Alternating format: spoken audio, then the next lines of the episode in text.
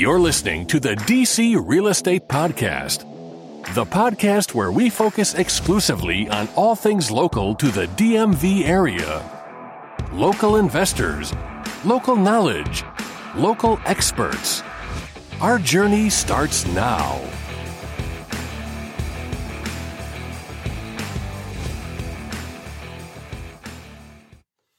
Hey everyone, thanks for tuning in again.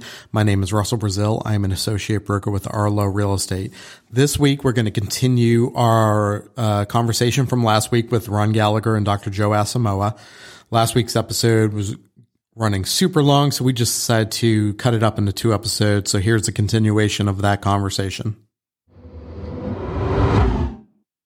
So speaking of that, so it's my understanding that the it's the DC Housing Authority who's paying the yeah. So the DC Housing Authority s- sets the rent based on the number of bedrooms and the neighborhood, right? So are there neighborhoods that like let's say if this a five bedroom is five hundred thousand dollars in Kingman Park. I, I'm just throwing these out here. I don't know if these are real numbers, but that same Definitely five not bedroom, a real number. okay, but that same five bedroom is eight hundred thousand in Columbia Heights. 800,000. Wait. Okay, the rent. maybe my numbers are too Oh, low. rent. Yeah. Uh, you talking about the I'm talking about. Pri- I'm talking about when you're bu- when you're looking to buy a house. price. Acquisition price, I mean. Exactly. Okay, okay, yeah. Because Alright, if if if the Yes. the housing authority has set the rent at five thousand four hundred and sixty two in both Columbia Heights and and Eckington and Kingman Park, whatever, Yeah. then you would want to buy in Kingman Park because if the acquisition price is lower Exactly. and the rents are the same, so would you be able to divulge what neighborhoods that um, inequity I, I is? don't want to divulge. I was just curious. No, but but, but this is how it works, okay? Uh, you know, I think I, I mean I train people on this stuff. I have a joint venture program whereby we I show I show people what I do, and, and they can look over my shoulders and they can replicate what I do. Because as a when they, when you get 5, 10, 15, 20 applications per house, okay, you need to be in that room when you offer that home to somebody. The joy, the excitement, the happiness, you know, uh, it's a dream come true. And it's a very nice feeling when you know that you're doing good uh, and helping the family. Now, the flip side to that, you need to be in that room when I'm making that call to the other 14 people. okay, I'm saying, I'm sorry, I've only got one house. And as as a real estate agent, I am constantly letting people down, and so I, I feel that pain. I, I'm not necessarily doing it with tenants, I'm doing it with potential buyers a lot. Um, Yeah. because on my rentals, I usually get two or three applicants. I, I usually don't get 15 or 20 like you're getting. Yeah, it's crushing because they are tired. I mean, I, I gave this. I, let me give this this story. Uh, one of my uh, tenants now. Um, I, I, I, as part of my screening process, I go to the people's homes. Okay, that's that's because I want to see how they keep their home. Because how they keep the home today is how my house is going to be in three months. So, as part of the home visit, she lived in uh, Congress Heights in Southeast, and uh, pretty rough neighborhood. Okay, rough part of Congress. And she said, uh, "Look, don't judge me by what's outside, because I can't control this neighborhood. Okay, judge me by what's inside my house." And her house is spotless, immaculate. The kids are well behaved, and so on. She said, "My biggest fear, I hate living here. My biggest fear is that my kids will get killed on the way home from school." Okay, shot, killed. So that's what's on her mind every single day living there. And uh, she's just tired of it. She just wants an opportunity. So it's great when you offer that person the chance to move to a better area. Now, the other side is you're calling her and say, I'm sorry. I don't have anything, so I'm sorry. You're going to have to stay here still. Okay? Tough luck. Yeah, But- so you're, it's not just the letdown of oh you didn't get this house. It's the letdown of a lifestyle getting out of that type of community into a better one. but if you've already identified her as a tier one tenant, do you have like a Dr. Joe waiting list? Like, here's a standby list. Well, like, my- uh, in two weeks, I'll have a, this Well, other rehab this is done. I say I'm going to teach Russell.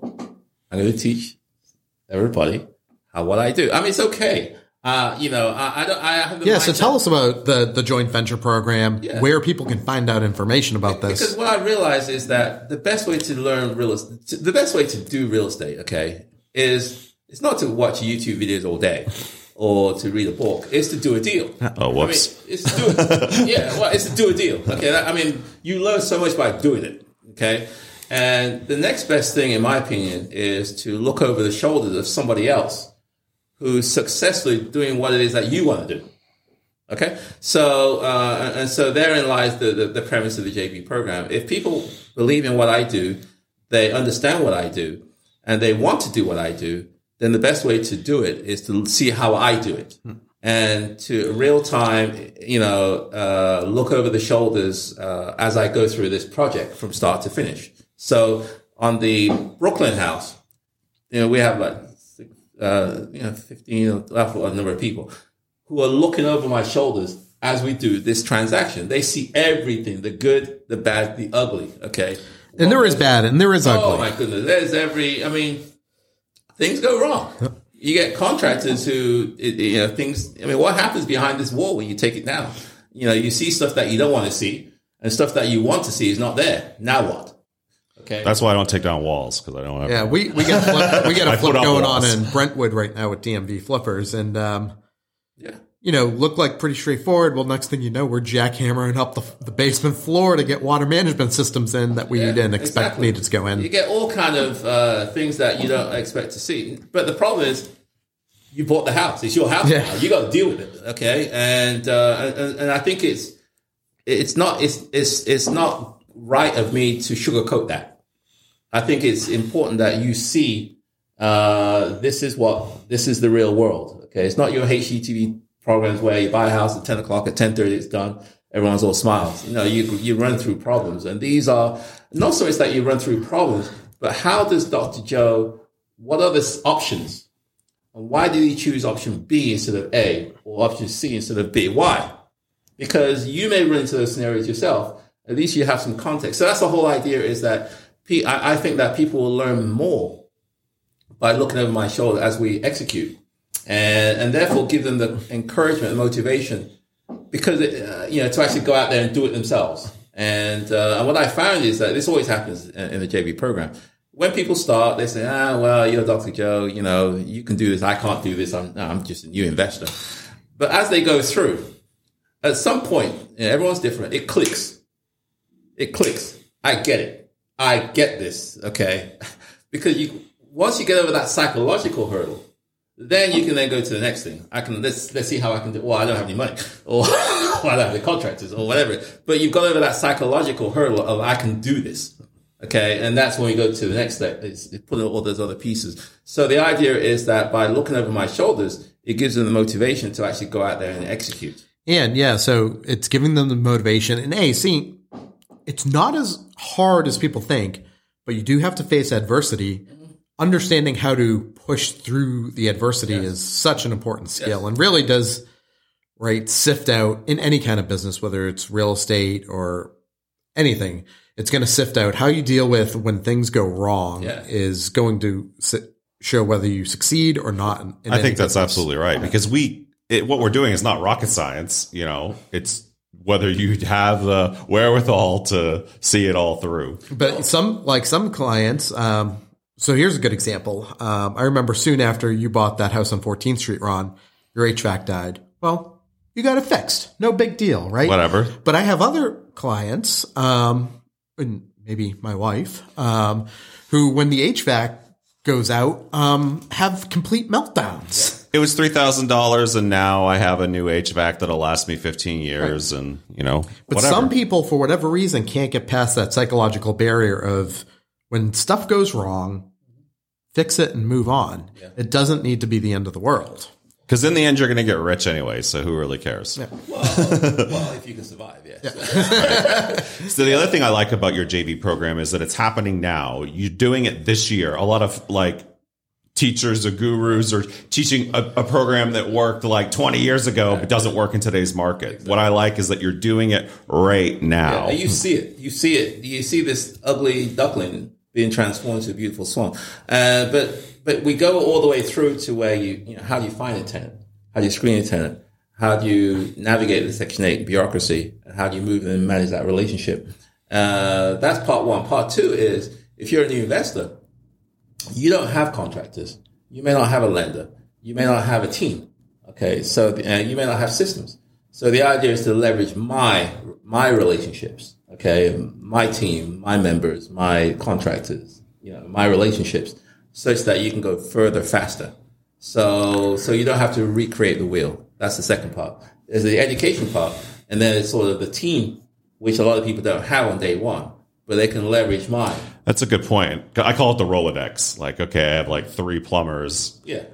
you know, in my Rolodex, and then as like a contractor starts charging me more and more unfairly, then I'm like, all right, now I'll move this next guy up. Or if a plumber isn't reliable, Right, right, you know, then you move them up. But Right. And you could be using a contractor for five years who's been great, but contractors are people, right? Right. They might have, they always have that little creep in price. right. Well, that's going to happen, but like they may go off the ledge and suddenly become a drug addict and be a terrible contractor someday, right? So you do have to be able to pivot away as people's situations change. So But like you- having, like you say, the Rolodex, um, Yeah. And people just starting out don't have a Rolodex at all. No. So it, it becomes even more Yeah. intimidating. It's Not only are you not only are you learning all this stuff for the first time, now you've got to come up with an electrician, a plumber, Yeah, a pest exactly. management person. a- Yeah, I mean, on the way here, uh, while I was driving up here, you know, I was speaking to one of the students, and he just bought his house. In fact, we're shadowing him on this JV program. Program.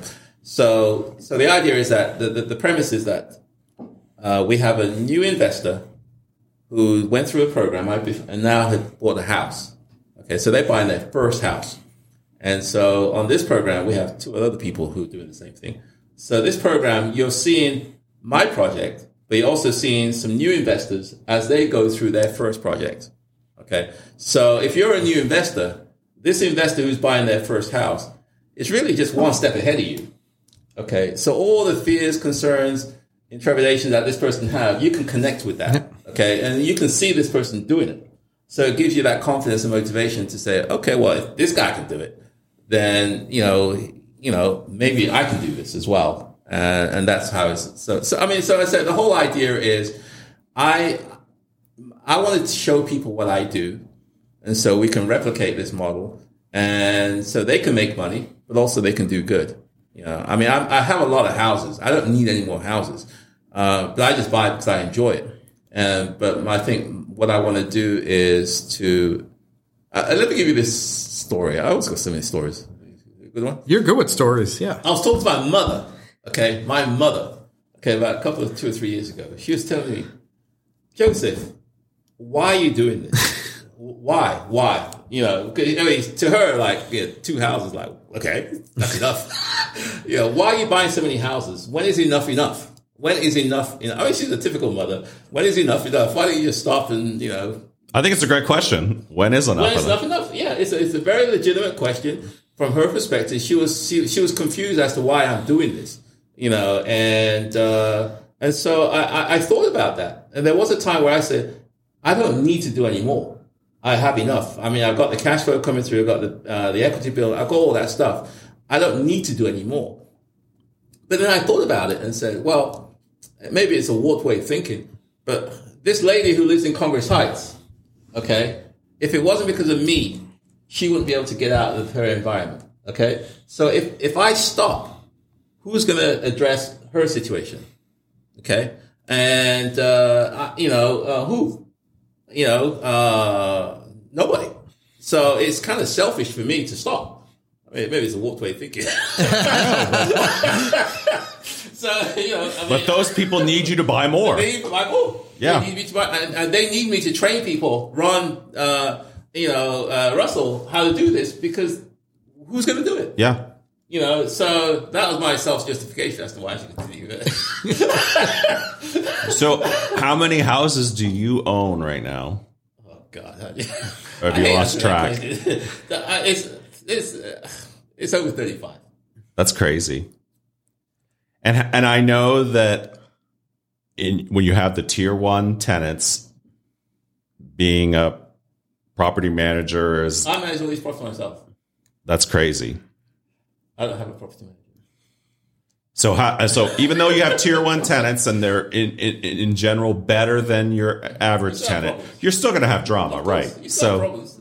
Hey, They're, they're still people. there's still so how do you handle just that enormous amount of tenants? It's pretty straightforward, really.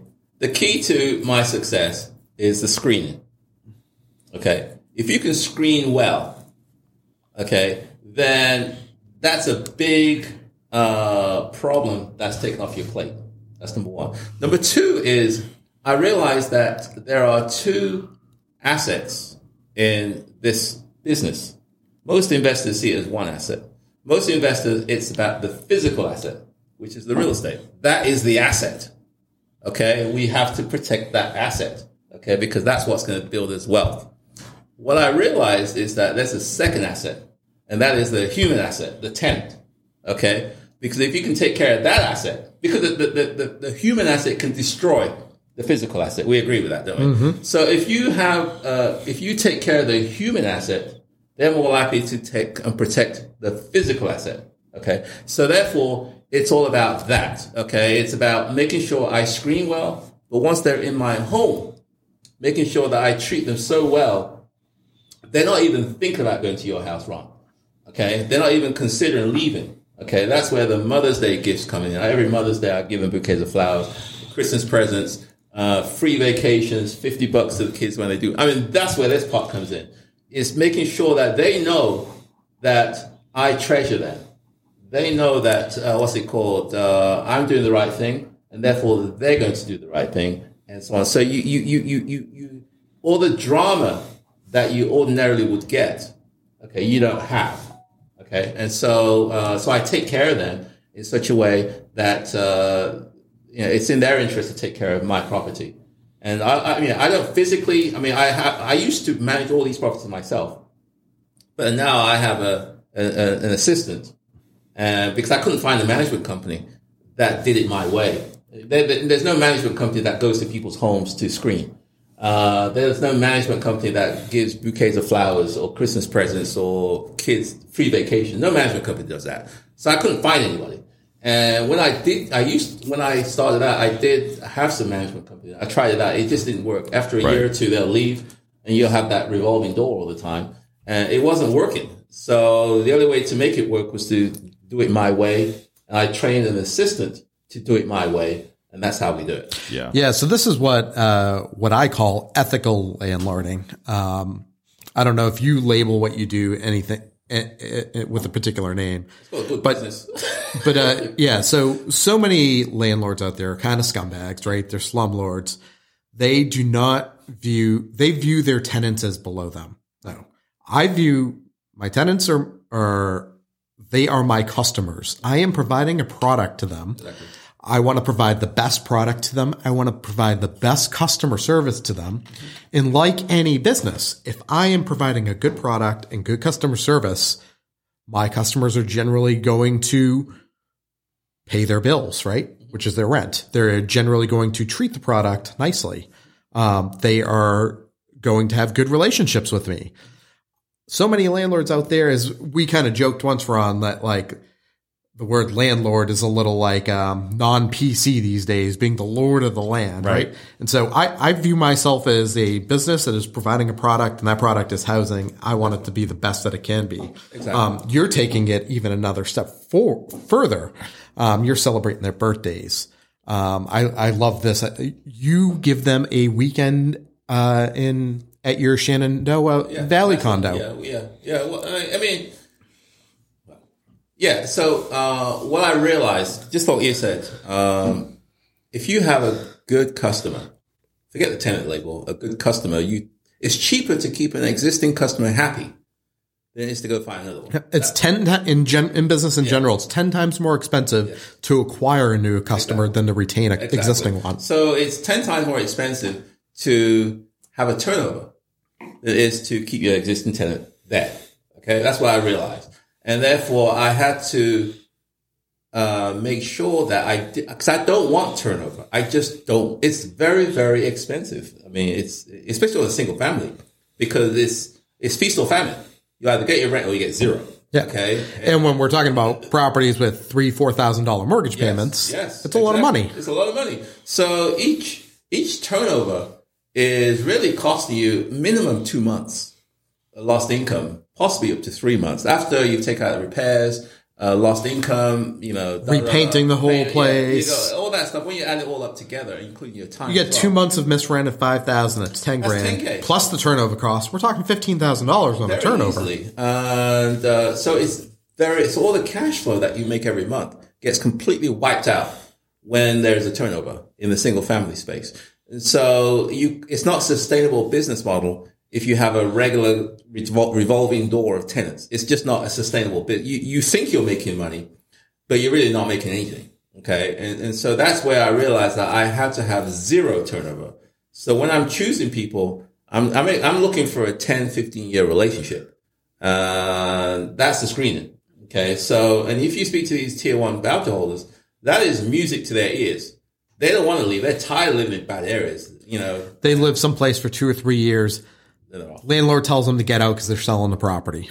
Yeah, or what's it called? Or the guy next door is got shot at, Yeah. and so they don't want their kids to be in that environment, so they have to go. Uh, and so, so it, it, it's it's uh, it's extremely stressful for them.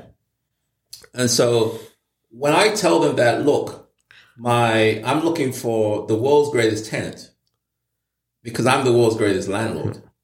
I'm looking for a tenant that's going to be here at least ten years. Okay, I mean, to a market renter, that you think whatever, ten years. I'm not staying here for ten years. Pay four thousand dollars.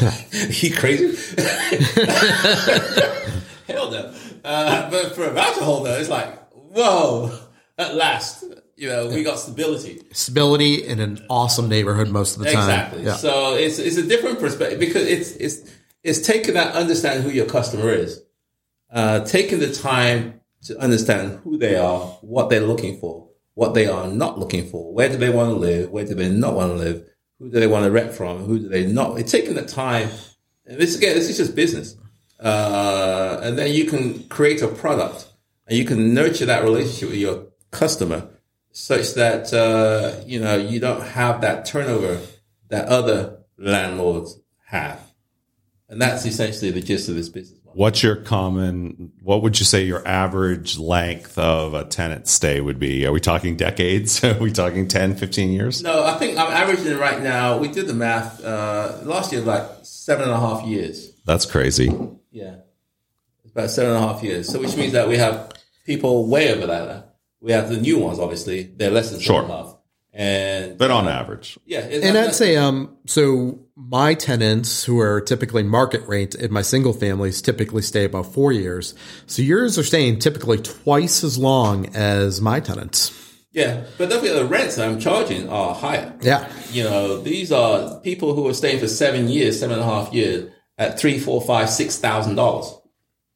And I think one of the interesting t- things too with the Section 8 strategy um, that really lends itself to the ability of you with the help you've hired to sort of self manage is the fact that it is guaranteed rent and it's being direct deposited to you, right? So you're probably spending less time chasing down rent, um, less evictions, um, just less overall time on If accounting. you- yeah, it, it, can. Okay, I, that's why I want to make sure that I don't sugarcoat. You still have to collect their portion. no, you, you. It's all about. That's all true if you have a good tenant. Yeah. And they're not all good. Now, if you don't have a good tenant, then it's all better off. You may not collect your rent from your tenant. Okay. I mean, the, the Section 8 portion will, is guaranteed. That's going to come regardless, come what may. As long as they're in your home, they're going to be there. But you may not have a tenant who's going to protect your investment by taking care of it. Uh, you may not have a tenant who, uh, you know, drama, drama, drama, drama, drama. You know, you know, there's people that drama just follows them. And the drama is not worth any dollar amount. It's, no, it's not. That's what I'm saying. So it's this is where the screening comes in because now I, I'm gonna, I have a course. We're going to put a course on, on screening, tenant screening, tenant screening management. That's going to be the next one we're going to do probably in March sometime. But that's the key. You mess up on that, it's it's not good. And then let me just say this one: all what I'm doing collapses, absolutely collapses, if I don't do it right on the screening because I'm buying houses in six, seven, eight hundred thousand, nine hundred thousand dollar neighborhoods. Okay, with homeowners who are paid six, seven, eight hundred thousand to live there. They are not going to be welcoming of my social experiment. if I'm bringing gangsters, hoodlums, drama, chaos, they're going to say, "Hey, we don't buy. We didn't. We didn't spend eight hundred thousand to to be a, a guinea pig in your experiment. Get these people out of here." okay, okay. So that's the key. You see, it, it's it, if you screen right and do it right, get a tier one tenant. It's a win win for everybody. Okay, but if you mess upon that one, then this whole business model collapses because your neighbors aren't going to put up with this thing and they're going to call all kind of people on you. Yeah, I mean, you really can't hammer home the tenant screening better because um, I'll tell you, every I, I feel like every new investor goes through this, and I absolutely did when I bought one of uh, my first couple of properties. Um, I was so scared of having to pay that mortgage payment without the rent coming in that, and I think everyone's done this. We've put a subpar tenant into the Right. property You just take the first person because you're new. because you're so scared. Right. and it it's a disaster every time. I've done it. I'm sure everyone, Everyone listening has done, done it. Um, don't be afraid of going another month. Yes. It's it's only that one month's mortgage. I promise you, you will get a good tenant. But when you're new to it, But you- you're just, You gotta hold out. and you're also not in the financial position. Like, I could let something go vacant for a couple of months and be like, ah, that's fine. No big deal now. Right now, but right when you're just starting out, you're you know your number you're, you're just trying to make those numbers to make it work. Yeah, but Maybe I'm telling you, you've got this asset worth hundreds of thousands of dollars. Yeah. Whatever that mortgage payment is, thousand, two thousand, three thousand, let it go vacant. Get the right tenant. Because what's going to happen is you're going to be stuck with this jerk, um, and you're going to have to evict him at some point. And and you know, um, I did my last eviction um, maybe three years ago, and it was a tenant I had for about eight years, and I should not have put that tenant in in the, in in the initial time. They were terrible on my mental health for eight years, just dealing with their BS and their drama. Um, and if I just, and I think my mortgage on that was like, I don't know, fifteen hundred dollars, right? If I just let that go vacant for another month, got the next tenant, that fifteen hundred dollar loss for that one month would have saved me eight years of headaches. Yeah, it's, sometimes it's cheaper. It is always. It's cheaper to have a to have a vacant house than it is to have the wrong tenant. So we're talking about vacancies, which normally isn't that big of an issue in DC, but uh, and deadbeat tenants and stuff. So during the pandemic, I had about five deadbeat tenants. Russell fared a little bit better. How did you survive the pandemic from a landlord perspective? Zero turnover. Because with a voucher holder, Yeah, we're yeah, typically not yeah. worried about losing our jobs because they're already on assistance. Yeah. So so uh, yeah. So answer your uh, question directly. The rent is in two parts. There's the housing authority portion, and there's the tenant portion. The housing authority portion that's clockwork. It comes what come what may. So 100%, you've got all the government money. all the governments I've had, I mean, I've been doing this for Section 8 for at least 20, probably 28, 30 years. Okay. There has never been a month, never, ever, whereby they didn't pay. As long as there's a tenants in there, they're to, that money is coming to your account. Government shut down or no government shut down, that money is hitting your account. So that's a very reliable stream. So the other portion is the tenant portion. Now in a downturn, uh, or what we go through COVID is that people lose their jobs uh, the economy hits them. Okay. So when people lose their job, the difference is that, and this is, I've had this, this is, it's, it's a horrible conversation to have when you have a great tenant who loses their job. That is a horrible conversation because they're good people. They just can't pay. okay. Uh, but with a voucher holder, if they lose their jobs, because their rent is based on their income, if they lost lose their job, then their income goes down. So they go to the housing authority and their rent gets adjusted. Okay. So if the rent, well, this is this is, let's just argue say the total rent is 3,500. $3,000 comes from the housing authority and 500 comes from the tenant. Okay. And so, and that 500 is based on their income. So if their income goes down, then they're going to go to the housing authority and the housing authority may reduce their rent from 500. So they say 200. So they're now paying 200 and their portion, the housing authority now goes up to 3,300 to offset the difference. Okay. So I'm still getting 35. It's just that the allocation is, is, is, is, is different. So, uh, so you're not so, um, it, it doesn't matter. It's recession proof. That's, that's the bottom line. It doesn't matter if they lose their jobs or not. Now, do you need the tenant to go to the housing authority if they lose their job? They will go because their rent, they're going to get their rent go down. Because part of the problem, well, that's true. I mean, who's who's not going to? So do they're something? incentivized because they're gonna they're gonna make Yeah, out better. Exactly. Because I mean, part of the problem with these rental assistant programs, like when I was trying to recoup the money for the deadbeat tenants, it all of them, without exception, involves the tenant doing something. doing something. So, but there's no incentive necessarily. I mean, other than if they don't want to see me in court later. But you know, it was Believe me, look, if you're a, a tenant and all you got to do is go down to the housing authority in an hour, uh, your rent's to go from 500 to 250. They're on a whole lot, and you are on uh, fixed income, low income, okay, where $50 is a big deal to you. Okay, now is a chance to get your rent reduced from 500 to 250. 99.99% is going to go down there. Now, the flip side is, is, is the problem. Uh, the flip side is not not problem is that if their income goes up, they may take their time. you know, to get out to the housing authority. but who ca- you don't care, I don't care. right? They, they, they, they, they're not going to be the rush. So the fact that you knew the fact that you knew the numbers for the average tenancy for your tenants, you may be you may know the answer to this question. What percentage would you say of your gross rents comes from the government versus the tenant self paying? Spread over. I mean, I do have some market. Not all my tenants are, uh, are, are, voucher holders, but the vast majority are. Uh, out of the voucher holders, uh, let's have a look. I would say it varies. I would say on average it's around. On, this is see, an average rent of four thousand bucks because some are, are higher, some of them are, most of them are higher than that though. But on an average rent of forty five hundred bucks, um, probably the average portion of the tenant is about five hundred bucks. So it's a uh, a 90-10 split probably Yeah, so right about. it's, it's a pretty steep. Uh, let's just say let's just take the 80-20 rule. Yeah. Okay, let's just take the you know Pareto's principle. So eighty percent of the rent is from the housing authority, twenty percent is from the tenant. So I know that eighty percent of my income is coming through regardless. Right. That's what I I'd want that portion to be as high as possible. so that's Exactly. great. So that's why when you screen, it's really sad, but when you're screening for a market renter, your FICO score and your income, your job, is the key. If you don't have a job, you're not. I assume you're not going to rent to them. Yeah.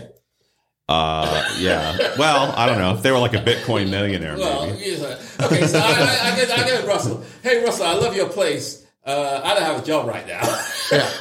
In, in, income and uh, income and credit score. Well, here's the question: Do you see their portion, and would you favor a a tenant, all things being equal, would you favor a tenant that doesn't have a job but has a higher proportion of their rent being paid by the government? I'd rather pick that person over the person that, has a job. that- that's that's that's you hit the nail on the head. Okay, that's the big difference between when you're screening for a market renter and screening for a voucher holder. If you're screening for a market renter, FICO and and, and income is the absolute key. Okay, because you make a mistake there, you're dead. Okay, on a on a on a on a voucher holder, it's not so important. You know, it doesn't matter if they don't have a job. To tell the truth. Uh, I would think you'd almost want them not to have income. well, we'll go that far. But all things equal, wouldn't you prefer the person that has more government pay? Well, you know, you got the whole social policy stuff that kicks in. I don't want to get into that. But all, all I have to say is Definitely the guaranteed rent is a plus. yeah. I would be like, "Oh, you have a job and you have to pay five hundred dollars yourself. Forget Because you- you. I'm going to go get this guy that only pays So- a hundred No, but dollars." that's- So what Ron's getting at is there's during- responsibility that goes with it. During the pandemic, Ron has had a few subpar tenant Yeah, maybe I'm just experiences. Yeah. Yeah. Ron's had a few non-paying tenants during all of this. Yeah, I didn't have that issue uh, with that. Uh, spread over all those properties over the period of time. I didn't, you know, it, it, my income stream is pretty reliable, and and that's again, that's been after going. I'm doing this, having gone through four cycles. I've been through four of these things before. Okay, and so I've been through what you're going through, where you got a great tenant who can't pay you. Okay, or in, in DC, you got a great tenant who, who doesn't want to pay you. You know, now what? Okay, and now you got to deal with the whole landlord tenant laws, uh, which are skewed in the tenant's favor.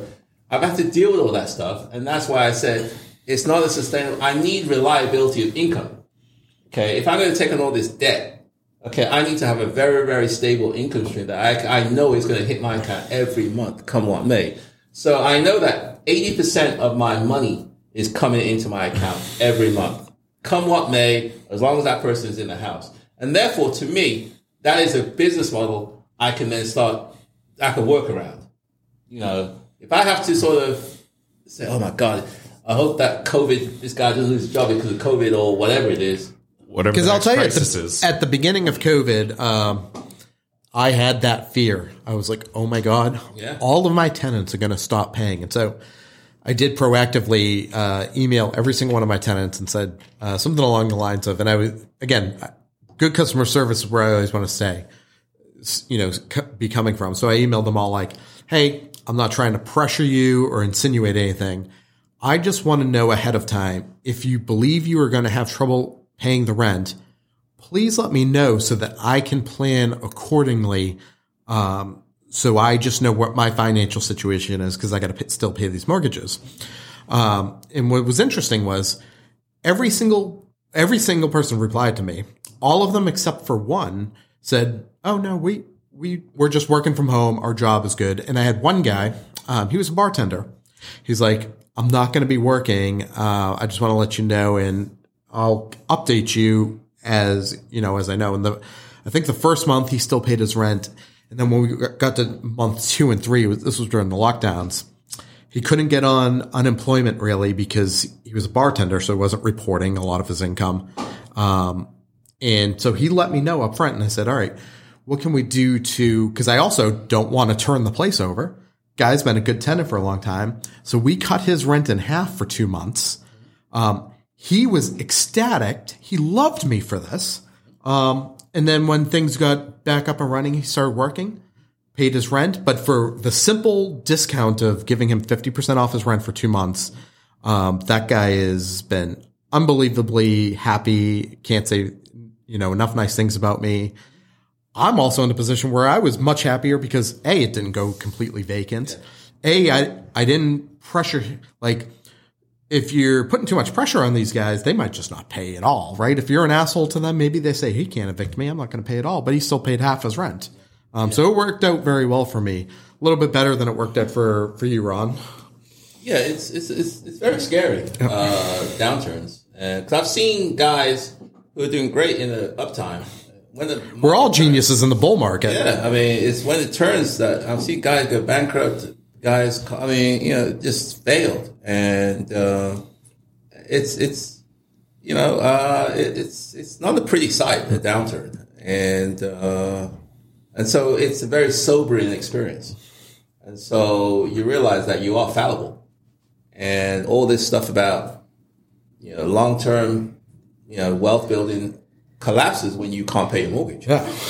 So let me ask you a question. You have a lot of properties and you're pretty well insulated, so this probably won't affect you so much. But let's say you are a new investor with your JV program. Do you have any concern at all that the government might one day say, you know, this experiment to have Section 8 housing in Georgetown and Columbia Heights and Eckington and, you know, west of the river, No. you you have no concern that the government is going to one day say, you know, this didn't work out. We did. Zero We're going to. The reason why I say I have zero concern about that is that they've been saying that for 30 years, years I've been doing this. And it never happens, regardless of administration, whether it's Republican or Democrat. Secondly, this is the more important one, it is cheaper, absolutely cheaper to give me $5,000 than it is to have a family of seven homeless. Pure numbers. Okay. It is cheaper because those people are here. They're going to have to go somewhere. Okay. Someone's going to have to pay them. There's, there are costs associated with, you know, either social costs or whatever it is. So it's cheaper for them to give me the money where I can provide quality housing than it is to have them homeless. Right, but lawmakers don't always understand that. Just like with rent control, Well, let me it tell you, always ends negatively. If there was ever a chance of that happening, it would have happened with the last administration. And they didn't even, there was not even any talk of It's, it. it's not gonna, it ain't gonna happen. We're not going to move further conservative in government policy than what would, The other than option the, is- yeah. than what just happened. The other option is the government takes over the housing. Okay, projects, and they've tried that before. you know, That and work that's, out been a, and that's been an absolute Yeah, disaster. disaster. So it's it's cheaper to to, to incentivize private landlords, uh, you know, to take on these families it is for the government to do it themselves. And also, it's just cheaper. I mean, you know, I mean, there. I mean, uh, I speaking to one of my families, families, my tenants. Okay, about three or four months ago, I think I think it was. Yeah, just she lives in one of my homes. Just by her living in my house, okay, two of her kids have got a full ride to go to college. A full ride to go to college, okay? Just by her being in a better neighborhood, better neighbors, better schools, and the kids being in a better environment.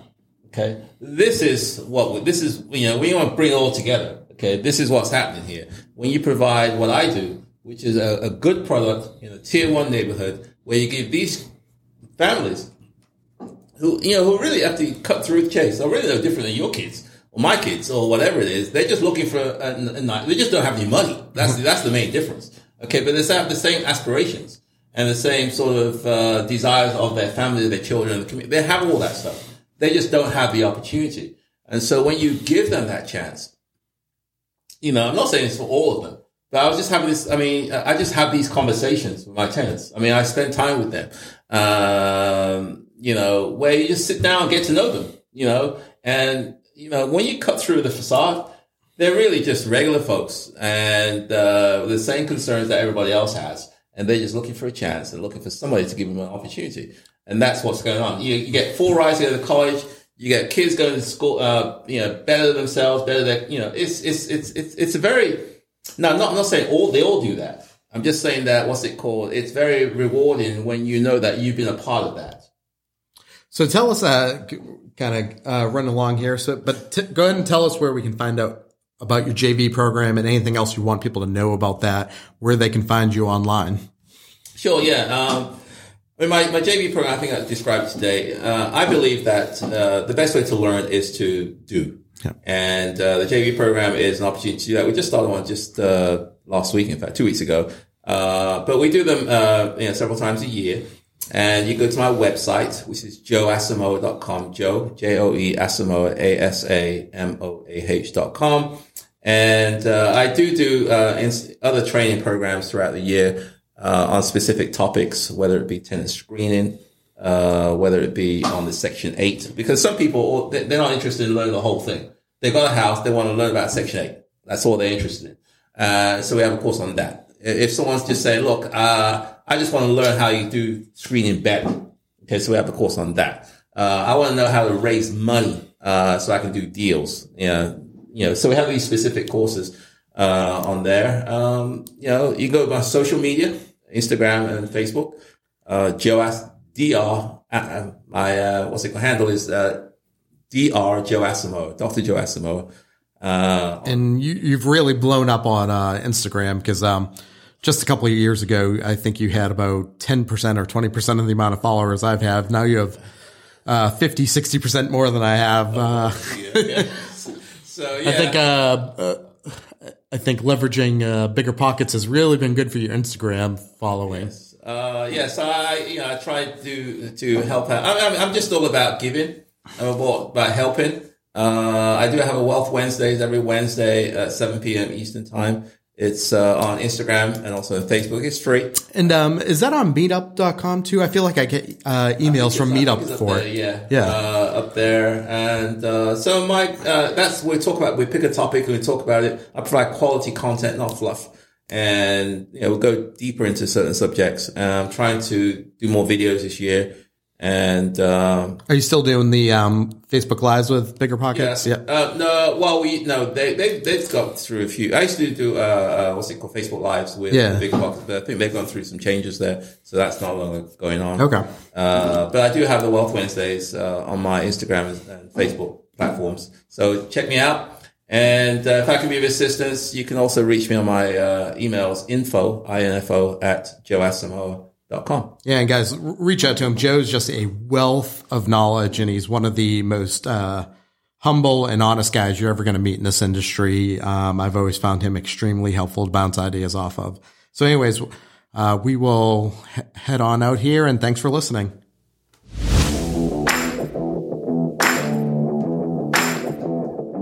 Thanks for listening to the DC Real Estate Podcast. We hope you enjoyed the show. If you want to contact the hosts, reach out to them at info at dcrealestatepodcast.com. Don't forget to subscribe, rate, and review the show wherever you access your podcasts.